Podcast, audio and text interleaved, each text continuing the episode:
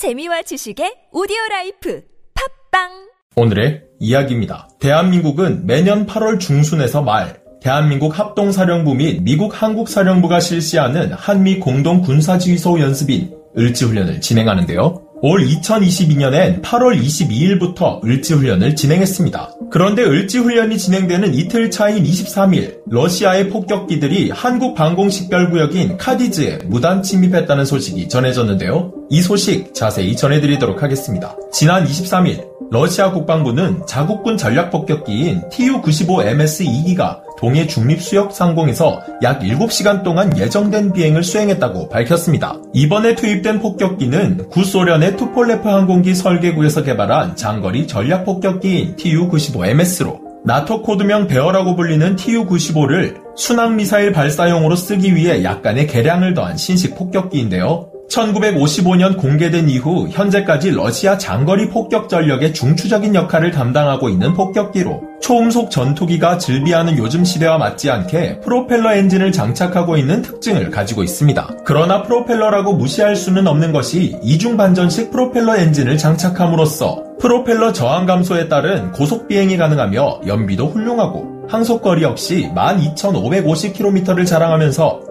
베어는 여러 마리의 토끼를 다 잡은 기체로 평가되고 있는데요. 비록 오래된 기체이기는 하나 핵탄두 장착이 가능한 AS-15 순항 미사일을 16발이나 실을 수 있는 베어 H는 향후에도 러시아의 주요한 전력으로 남아있을 가능성이 큰 것으로 알려져 있습니다. 여기에 이번 침입에는 수호이 30SM이 폭격기를 호위하면서 국가 간의 긴장은 한층 더해졌는데요. 이에 합동참모본부는 러시아 군용기가 카디즈에 침입함에 따라 우발 상황에 대비하여 F-16 전투기들을 출격하는 등 전술 조치를 취했다고 밝혔습니다. 이번 침입과 관련해 러시아 국방부는 전략 폭격기 조종사들은 북극과 북대서양, 흑해, 발트해의 중립수역에서 정기적으로 비행한다라며 러시아 항공우주군의 모든 비행은 영공 사용에 관한 국제 규정에 따라 엄격하게 수행된다고 설명했는데요. 러시아의 카디즈 침범은 이번이 처음이 아닙니다. 2019년에도 중국 군용기와 러시아 군용기가 카디즈를 침범했으며 더 나아가 러시아는 독도 인근 영공까지 침입하는 행위를 벌이면서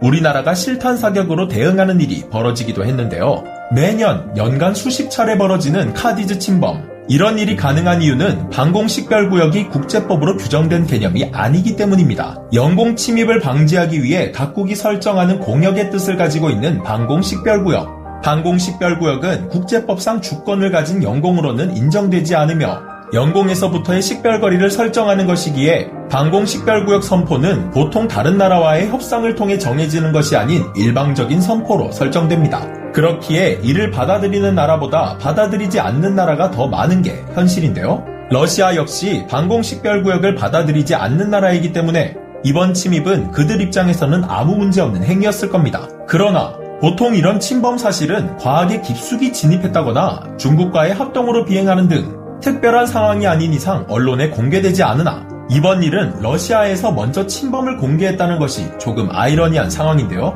러시아의 이례적인 행동에 일각에서는 이번 침범이 한미연합훈련에 대한 무력 시위가 아니냐는 이야기도 나오고 있습니다. 특별한 이유로 다른 나라의 방공식별구역에 군용 항공기가 진입할 경우 미리 해당 국가에 비행 계획을 제출하고 위치를 통보하는 것이 관행이나 우리나라에 이런 반구조차 없었던 러시아, 과거 방공식별구역을 비행하다 영공을 침입한 전적이 있는 러시아였고 요즘 러시아가 벌이고 있는 일들을 본다면 모든 러시아의 행동에 집중을 기울여야 할 때인 것 같은데요. 여러분들은 방공식별 구역에 대해 어떻게 생각하시나요? 오늘의 이야기 마치겠습니다.